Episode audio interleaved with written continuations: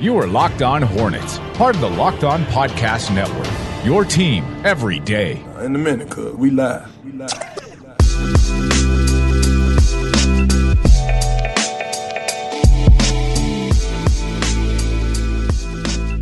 The NBA playoffs are almost here. Don't miss the big storylines and the team previews you can find every day on the Locked On NBA podcast. Follow the Locked On NBA podcast on the Odyssey app or wherever you get your podcasts. We're part of the Locked On Podcast Network. It's your team every day, local experts on the number one daily sports podcast network. You can uh, subscribe to Locked On Hornets on iTunes, Stitcher, Spotify, wherever you get them. And you can follow us on Twitter at Locked On Hornets, at Walker Mail and at Nada the Scribe. Nada, are we going to have to put an explicit label on this particular episode to say and to warn to everyone that whatever you might hear could be detrimental to your children's ears? Should we put that warning oh, out oh there? no, no, no, no, no, no, no, no, no, no, no. I'm gonna be, but I, I'm I'm not gonna be nice today. I, I'm I'm fed up today. I'm fed up, and I'm not fed up with the Hornets because the Hornets did the best that they could and they fell short. I'm not fed up with James Borrego because James Borrego had a situation coaching around the the the, the lack of a center and injuries and no Gordon Hayward. I'm fed up with some of the sentiment. And I'm fed up with some of the sentiment from the fans. I'm fed up with some of the sentiment from local media. I'm fed up from some of the media that don't even go here, Walker. So yeah, I'm in that like I'm on. Oh, man. I'm not even gonna lie to you.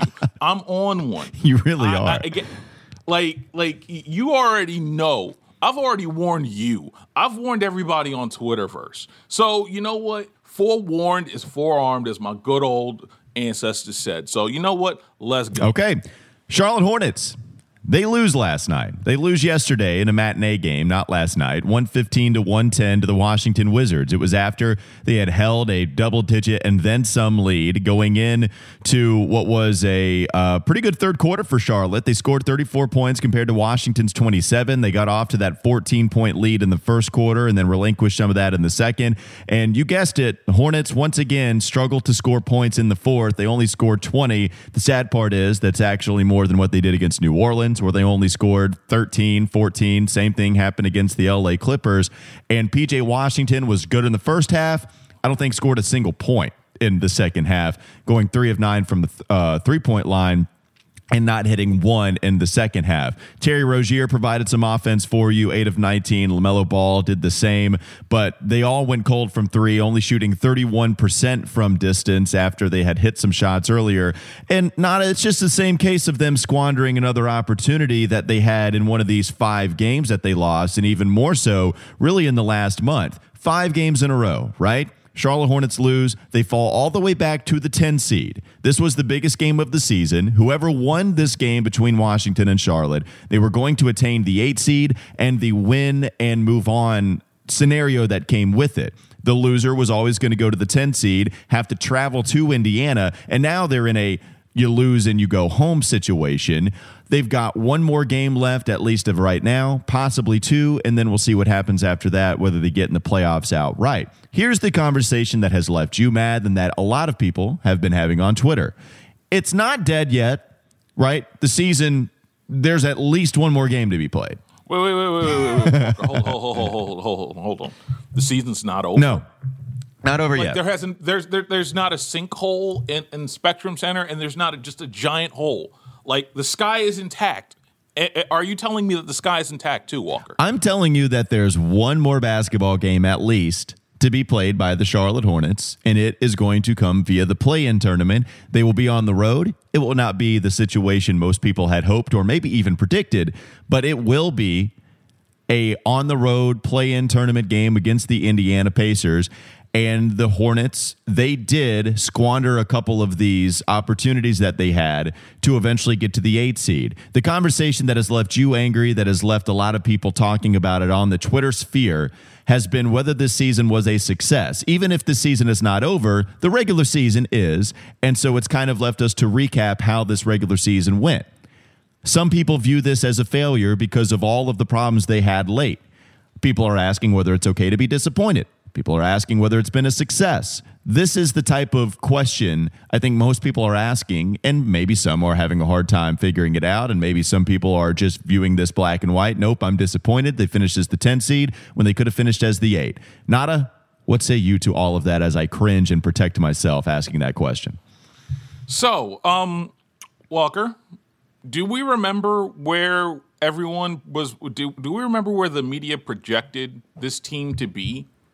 Um, a lot. There were a lot of twelves. There weren't a lot of tens. Now, granted, we had slightly higher expectations than most. Locked On Panthers host Julian Council sarcastically to to a, to an extent wanted playing, but it was us three that were really, and maybe like I can throw Kyle Bailey from WFNZ in there too. But the expectations around this team, nationally and locally for the most part, were bare minimum, absolute zero. Like there were no expectations for this season. And then something strange happened. They hit on a they hit on a lottery pick. Actually, they hit on a lottery pick in a large way. And this team blew out their 26 win projection that Vegas had. And at the same time, started raising expectations, raising the bar. Now, if you, I'm saying all this to say, to, to put this to you bluntly, if you think that this season is a failure in any way, you lack logic, you lack common sense, and I struggle to see how you, as an, a functional, again, how you function as a genuine, just like as an adult, for the most part, in like life. I'm sorry, you lack you just lack the just I don't want to call people idiots, but I'm sorry. That's what you are. If you think that this season is a disappointment in any way, I'm sorry. I can't deal with you. I don't have time. However, I will say this I am not denying you the right to be disappointed in the way that this season t- turned out. But if you allow this to make you look at this season as less than anything than a rousing success, I'm sorry, I have no time for you. And more importantly, you're probably someone that's trying to stoke up a whole bunch of stuff because your ratings suck and you need the clicks. Point blank, period. Thank you, all listeners, for helping our ratings and our numbers as a podcast. And we will use that as a tease to go into the next segment to continue this conversation. But first, I want to talk to you about Indeed. You're the hiring expert for your company, and what you really need is help making your short list of quality candidates. You need a hiring partner who helps make your life easier. You need Indeed. Indeed is the job site that makes hiring as easy as one, two, three post, screen, and interview all on Indeed. You can get your quality short list of candidates whose resumes on Indeed match your job description faster, only pay for the candidates that meet must have qualifications, and schedule and complete the video interviews in your Indeed dashboard. Indeed makes connecting with and hiring the right talent easy, and extremely fast. Get started right now with a free $75 sponsored job credit to upgrade your job post at indeed.com slash locked. Get a $75 credit at indeed.com slash locked, indeed.com slash locked. Offer valid through June 30th. Terms and conditions apply. We'll continue the conversation on how we should feel about the regular season coming up next on the Locked On Hornets podcast. This is Locked On Hornets and I was cutting a rug in that place. Not a Funkmaster Flex. Shout out so, to him. Again, Walker, how old are you again? Uh, I am 28 years old. I didn't know a person under 35 used cutting a rug anymore. It's time for more of the Locked On Hornets podcast. Bet online is the fastest and the easiest way to bet on all your sports action. Baseball season, it's in full swing, and you can track all of the action at Bet Online. Before the next pitch, head over to Bet Online on your laptop or your mobile device, and you can check out all the great sporting news, sign up bonuses, and contest information so you don't have to sit on the sidelines anymore. Head to the website you can use your mobile device to sign up today and receive your 50% welcome bonus on your first deposit. Bet online, your online sportsbook experts, promo code locked on. Here's how I feel, Nada. For me at the at the at the end of the season, it was pretty disappointing to see this team go cold. PJ Fair. Washington, after having a great month, really went cold the last week and a half or so. Sure, we didn't have Miles Bridges. LaMelo Ball was he was kind of hot and cold after coming back from that broken wrist injury, even though you commend him all the same because of the way he returned. And he still did give you some really good moments. Terry Rozier kind of got over his slump that had been happening for the previous month. The last couple of weeks, he'd been playing well. But either way, the fourth quarter problems were something that had not plagued the Hornets all year long. In fact, they were the best in clutch time scenarios, and that went completely out of the window. They looked inept. Yeah, Offensively, fourth quarter, it just wasn't happening for them. They lost five games in a row, two teams that they could have beaten. And what's tough is the injuries for sure would have helped the Hornets win more games. There's just no doubt about it. I think that the Hornets were actually hurt more by injuries than other teams because that's the devil's advocate argument, right? Everyone is going to be saying, hey, it's affecting every single other franchise, which is true only to a certain extent. It's not hurting every other franchise. There are a decent amount of other teams that have been affected by injuries a lot, but the Hornets lost a $30 million a year man. PJ Washington was in and out of the lineup getting banged up. Devonte Graham was as well. Malik Monk was as well. You lost your rookie of the year candidate, and you could argue your best player all year long in LaMelo Ball when he was there as far as his impact on the game. You lost him for a month and a couple of weeks. That was a big damn deal. And that matters. Also, when you look at a game against the Bulls the first time, when we talked about it being the low point of the season, they didn't have Zach LaVine, and yet they got destroyed like they were playing the Globetrotters. That's not okay. When you play the Pelicans and they don't have Zion Williamson and Brandon Ingram and you still lose, that's where the injury context goes out the window. So you can have these types of disappointments where, man, we didn't take care of anything in the fourth quarter. And New Orleans had Nickeil Alexander Walker and Jaxson Hayes bringing it to us. Man, we didn't have anything against Chicago from the get go, and they had a rookie Patrick Williams taking it to us. They didn't have Zach LaVine. That's the disappointing part about all of this. The disappointing part about all this is getting a win against Orlando and not being able to take care of one other game to attain that eight seed that Washington gave you opportunities for. They lost to the Hawks. They didn't have Bradley Beal. You know, Indiana, they were a dumpster fire that, yes, they beat Philadelphia. Great on them. And you still, you still had the leg up on them that you couldn't take care of. That's a disappointment. Here's my thing. I am totally in your camp about this season being a success, and it could begin and end strictly with LaMelo Ball being on this roster. It doesn't end there. I'm telling you, it could. This Hornets team needed a franchise superstar. It's exactly why they moved on from Kemba Walker because Kemba, as many great things he did with this organization, we can all love Kemba. He is absolutely the best player in franchise history.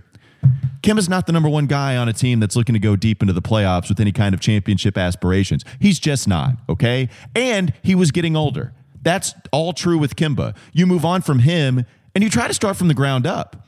And Otto, to your point in all of this, what you do in the last couple of years without Kemba, you hit on a couple of second round draft picks. You get Miles and PJ who look like guys that can be a part of a team that are pieces to make that deep playoff run. And then you needed your Trae Young. Then you needed your Luka Doncic. You needed somebody like that, and you got him.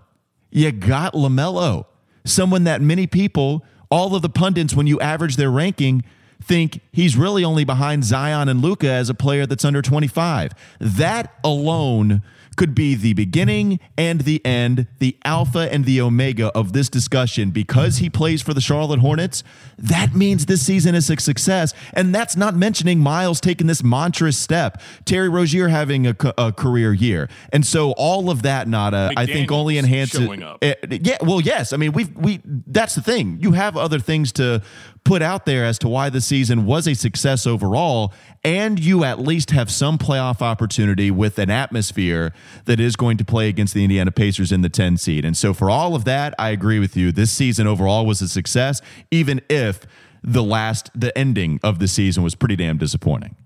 Look, at this point, like, and here, here, you know, the crazy thing about this season, and I thought about it as you were talking.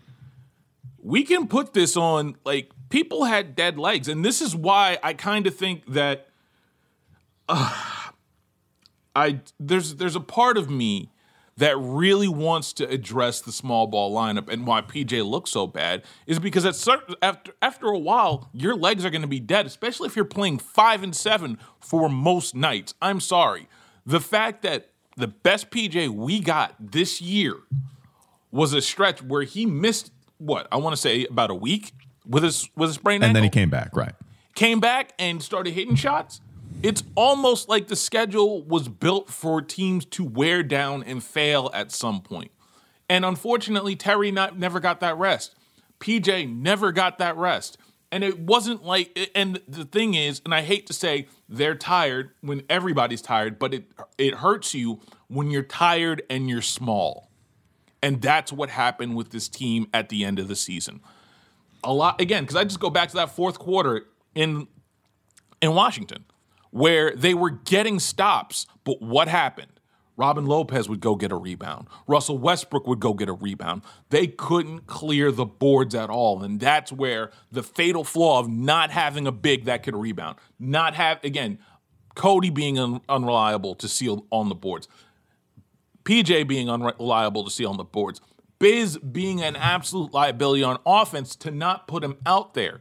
Like that's where this team died, and that's where this team, when you talk about the legs, like this, I don't want, like I said, I don't want to put it as this was bad luck. This was a bunch of unfortunate circumstances that just caused things to happen in a Hornets like fashion over and over again. But it kind of was. You didn't have your best defend. You didn't have your best perimeter defender in Cody Martin for the, for the stretch. You had you basically went the last twenty something games without Gordon Hayward, and you were sixteen again. You were eight and sixteen in those games, and then at the same time, this team just didn't have a center, and it feels like this team grew up in a way in the worst possible way which was to lose all these close games and have all these unfortunate turnovers and to just basically not close and then miss Miles Bridges because miss Miles Bridges and Devonte Graham in key sp- points because if Miles Bridges plays any of these games before the Knicks game, we're talking about them being in eighth and we're talking about a Boston matchup. Yeah, he would have helped. There's no doubt. If we had Devonte Graham for one of those games, we're talking about eighth, and we're talking about a Boston match. And, and I'm less sure of that, but it certainly would have helped. like I'm just at the point where I want to tell people it's nobody's fault. This is a just unfortunate set of circumstances. But if you guys want, and it goes back to what I was saying in the first segment.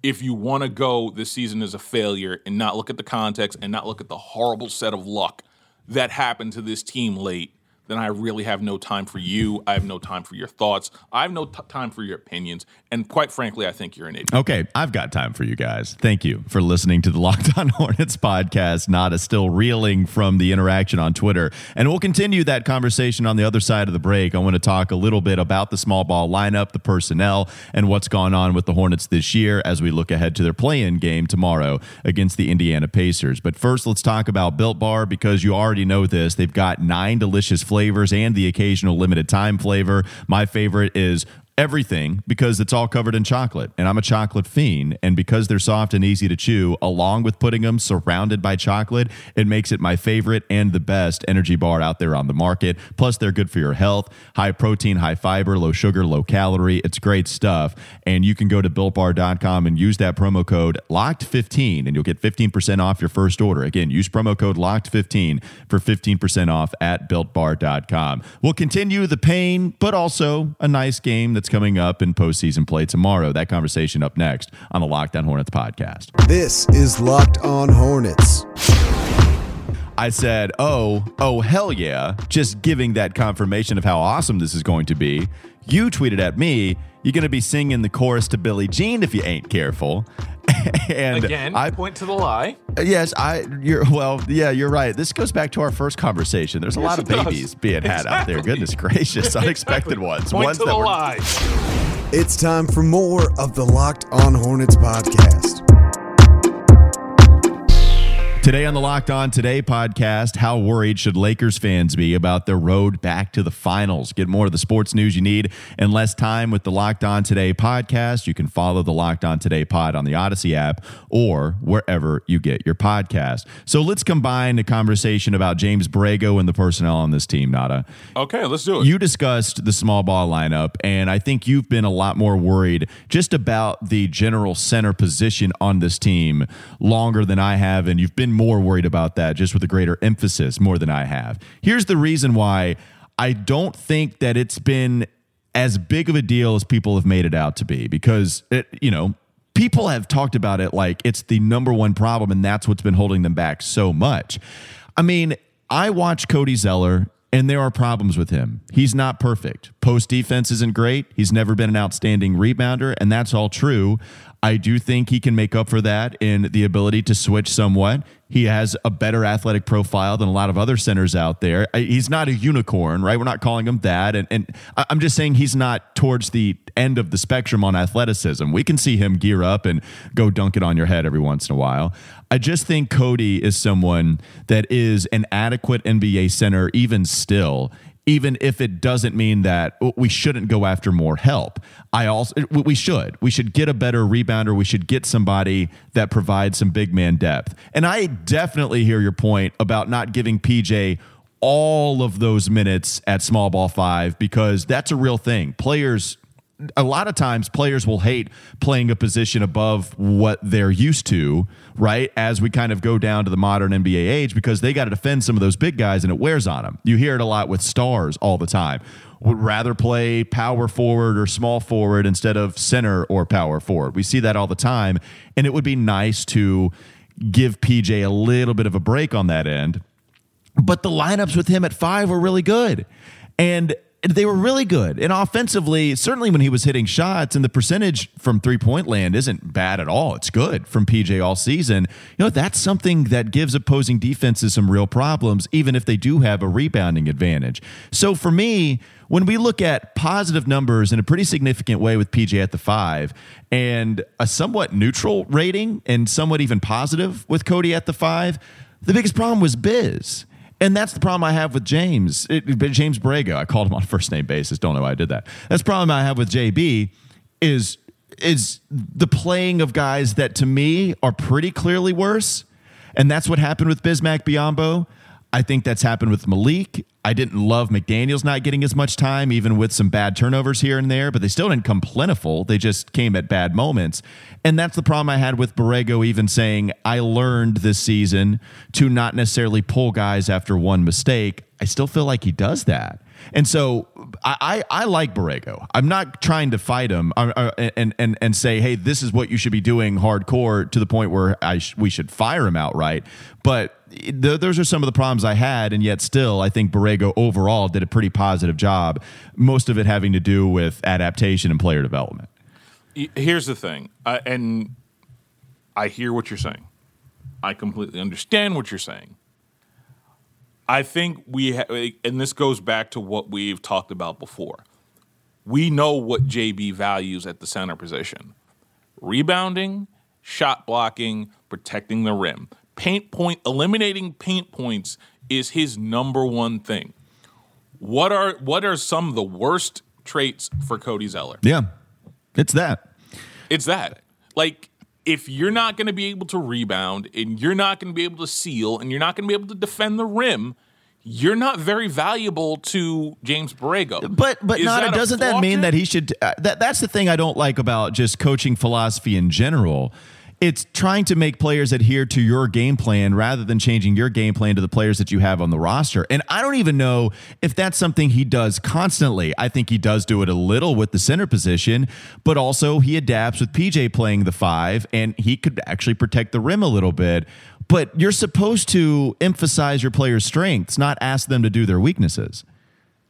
Oh, I don't disagree with you. Like, that's where I'm at with it. I don't fully disagree with you on this where I where I think I might like I get where you're coming from, and this is where James Borrego needs to adapt.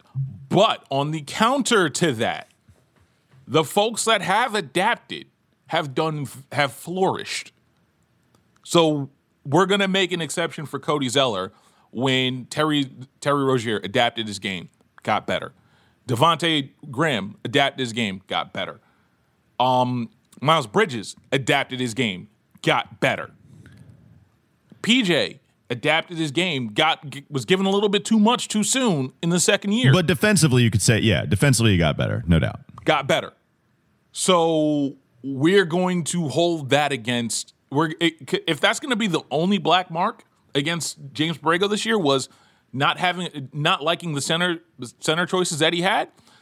Yo, I'm kind of willing to let it slide on that. Yeah, I'm letting You know this I slide. mean? I'm letting it slide too because I don't, I don't want to fire Borrego. I, I've said it a million times this year. My problem with Borrego is that he tinkers with the lineups a little too much when I feel pretty comfortable in what the hierarchy is of talent on this roster, and he'll still try to go some wild lineups. Sometimes it works, sometimes it doesn't. I'll give Borrego credit for even if it took a little too long, in my opinion, he finally did start to lean in with the PJ at five. He started to put Miles in space and allow him to uh, you know, one, develop just on his own. Miles deserves credit for that himself, but also we started to put Miles in some favorable situations that that filled his skill set. Right? We Terry really blossomed offensively this year, and I think we put some backcourt guys in situations that allowed them to to be better. It, it's it's the sitting of guys, it's the rotation and tinkering with it too much that has always made had a, I've had a problem with. When it comes to firing them, like I, that conversation's been out there too much. Borrego doesn't need to be fired. It, to me, it- you see people talk about this all the time. The number one aspect of NBA coaching is your relationship and your ability to to relate to players and to have a good communication channel both ways with them. And I think Borrego is a master at that. I, I do. Yeah. I think he is one of the best in the NBA at communicating, having players understand their role, getting players to buy in. Even with Terry Rozier's interesting comment at the end, I think we've become too predictable at the end of fourth quarters. Um, you know, I do agree. I do agree with well, that. and what's what's also funny about that, I, I know I'm I'm sorry for not being focused. I'm doing the whole squirrel and losing my attention on my main point. But with that comment, you know, it is kind of funny. Like after timeouts and in situations like we'd go to Terry a lot, and it's just funny the guy that we That's- would go to a lot. He's the one saying. Yeah, we've become too predictable as the season go- ha- has gone on. So I, I just kind of found that interesting. Um, either way, I think Borrego does a great job at relating to the players. And, and with that being such an important part of NBA coaching, I think that's the reason why you hold on to Borrego and even feel good about him going forward as long as he continues to, you know, learn and, and figure some stuff out, him being still a pretty young head coach. Here, here's the thing. Uh, again, I'll address the too predictable. I, I think you can't. You be, have to become predictable when guys are consistently in and out of the lineup, and you can only rely on one guy right now to hit clutch shots. If Gordon Hayward were there, it'd be a little bit easier to run stuff off because that last play that that led to the Devonte three. That was supposed to be Terry, and you know what Washington did? Washington chased the ball, chased him off the ball, got the ball out of Terry's hands, and made the ball move to Devonte. Well, and, That and even that meant for secondary option for Devonte. No, and you're right. Like that wasn't even a bad secondary option. Uh, Dell was saying this too. Maybe you show that and let your defender fly away. But, uh, you know, I don't. Okay, like Devonte, the, the worst thing in that situation would be to hold on to the ball and not get a shot off. And so, which is what they did Right. previ- in previous possessions. Right. So like that's where I'm just like, okay, I get your point, but I hate to go back to the Vegas wins thing. But this coach is now beaten the Vegas odds. Guys that know more than Joe Fan. Now, three years in a row. So you're going to tell me that uh, you're going to fire a dude that in the first two years, when he wasn't even supposed to be trying to win, just building a culture, you're telling me to fire that guy for, for underperforming and being under 500 when that was the entire friggin' point. Then he wasn't supposed to win this year, exceeds expectations again, and then now we're going to fire him for, for what? For, for who? Who's going to take this job? What you want again? Who do you want to take this job? If eh, and that's the thing. And you know what? I, I'm going to open myself up to this, but if you're going to be stupid, I'm going to block you on this. if you new rule, if you are uh. going to tell me to fire Borrego, the next person has to has to come up with a name in to replace him with, because like who, who are you gonna replace him with? Yeah. What you gonna bring Darvin Ham here? Like who's gonna want this job if you're gonna fire the guy that's exceeded expectations three years in a row? So all of this kind of serves as the regular season recap episode, and we can look at what we're going to do against the Indiana Pacers tomorrow with that play-in game. But overall, yeah, I, I think we I agree with you, Nada. Like I don't think anybody we shouldn't be firing a James Borrego right now. I'll say this as we're kind of looking at this regular season recap next year. That's when the expectations happen, right? That's that's when, and we've said that all along. That's when we look to there needs to be a step taken. LaMelo Ball hopefully improves, right? Like a, a couple of these guys take that step up because this is such a young team. And next year will be a different season than we've had the last oh. two. Uh, now, now we've we've got some talent to work with. We've even got some depth. We'll see what happens in the offseason as to the new add-ons and just basically who they keep. But now you've got some things to work with for Borrego and Mitch Kupchak and this Hornets team, and we'll see what they do. But man, it, it will be very different compared to what we've had kind of the last two years, not and that's that that'll be interesting to see how all No, that that's absolutely out. the most interesting part. This is the most interesting offseason they've had in quite a while, since at least 2016. This is the most important offseason that they've had. And how they handle this and how they spend their money and who they choose to keep and who they choose to let go and who they choose to trade and who they choose to draft, it all matters. But on your mm-hmm. point, to your point, I can hear firing Borrego if there's a slow start, if t- if guys start giving up, if the message gets stale, because this will be year four for him. So if we're talking about a guy that underwhelms to start the season, yo, I can understand a firing, but now, what's the point? For who? For what? You can't justify the firing right now. And no one's going to come and work for this organization if you fire a guy that's overachieved three straight years, point blank, period. Yeah, it, it's it's it's not it's not going to happen. I mean, look, pe- people might even it it might even just be that the portion that does want him fired is just very loud. I I think that's probably happening more so than the masses feeling that way. But it's not going to happen. It, it's just it, there's there's no shot unless something crazy unforeseen happens off of the court. Like that's it's not it's not happening. Borrego for what he's done on the court, Mitch Kupchak, the Charlotte Hornets, are going to keep him in place at least for another season. And then if it doesn't go how you want it to next year, then I think you're seriously having that conversation. Um, and then we'll see what happens after that. All right, that wraps up this edition of Locked On Hornets. Thanks again to Built Bar for supporting the show. Go check out Locked On NBA. We're doing playoff previews. Tell your smart device to play the most recent episode of Locked On NBA. Hollinger and Duncan, really any show on the Locked On Podcast Network. Have a great day. Hopefully, you will uh, not get yelled at by Nada if you decide to comment on anything that he had to say in today's podcast. We'll be back with you tomorrow to preview the play in game.